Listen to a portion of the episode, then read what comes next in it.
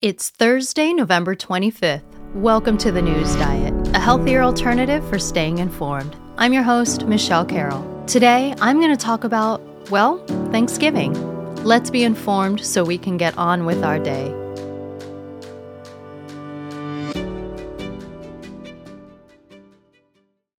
Happy Thanksgiving, everyone. In the spirit of giving thanks, I want to firstly say thank you to my listeners who have followed or recently joined the journey of this podcast over the last couple months. It's been an adventure starting and establishing this show, so to see the mission of healthier news resonate with you is something I'm very, very thankful for. I hope you have an opportunity today to express or reflect on what you might be thankful for. Thanksgiving is, without question, one of the most widely celebrated American holidays. Today, millions of families around the country gather to celebrate loved ones, maybe watch football, but definitely to feast on lots and lots of food, usually involving some form of turkey, stuffing, mashed potatoes, and pumpkin pie. The start of this idea of the American Thanksgiving started way back to the first arrival of the English pilgrims onto what is now Massachusetts in December 1620. After a harrowing few months of traveling across the Atlantic aboard the Mayflower, the settlers were finding their footing on the new land. Between the brutal winter, scurvy, and contagious disease, only about half of the first 102 pilgrims survived to see the spring. Early on, these settlers came into contact and established relationships with some Native Americans. One prominent figure was Squanto, a member of the Patuxet tribe, who was previously captured and enslaved in England before returning home via an exploration expedition. Because of his journey, Squanto spoke English and worked with the new settlers, teaching them how to grow corn, catch fish, avoid poisonous plants, and more. Squanto also helped the Pilgrims forge an alliance with another tribe called the Wampanoag, which would end up lasting for several decades.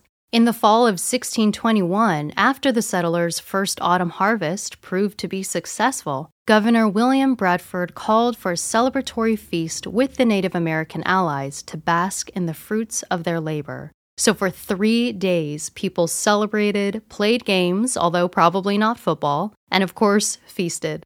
Members of the Wampanoag tribe even hunted deer to contribute to the festivities.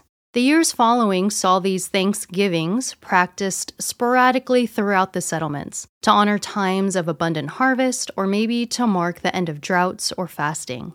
During the American Revolution, President George Washington issued the first Thanksgiving proclamation to express gratitude for the end to the war and new Constitution. In 1863, during the Civil War, Abraham Lincoln proclaimed the feast to be the last Thursday of November. And this tradition was followed until 1939 when President Franklin D. Roosevelt tried to move it up a week in hopes to boost the post depression economy by sparking more time for holiday shopping. But in 1941, Congress officially established Thanksgiving as the last Thursday of November. Even though this holiday signifies thankfulness and family for many Americans, for others it signifies a time of mourning, considering the complicated history between the settlers and Native Americans. Unfortunately, the time of peace between the two communities was not long lasting, with years of conflict and widespread disease impacting the vast majority of Native American tribes. Thanksgiving is rooted in America's history, but its real significance these days is to spend time with family or friends and to be thankful. I hope that today you are able to be with loved ones or to at least find a state of gratitude and peace, if for nothing else, then to at least experience the calm before the storm that is the start of the holiday season. Happy Thanksgiving, everyone, and we'll see you next week. Today is Thursday, November 25th, and you've just been informed. Now it's time to get on with your day. I'm Michelle Carroll. Thanks so much for listening. If you like the news diet, be sure to subscribe to the show wherever you listen to your podcast so you can always get the latest episode. And leave a review, as we all know how that helps boost a show's visibility. If you have any suggestions on how I can improve the show, I definitely want to hear from you.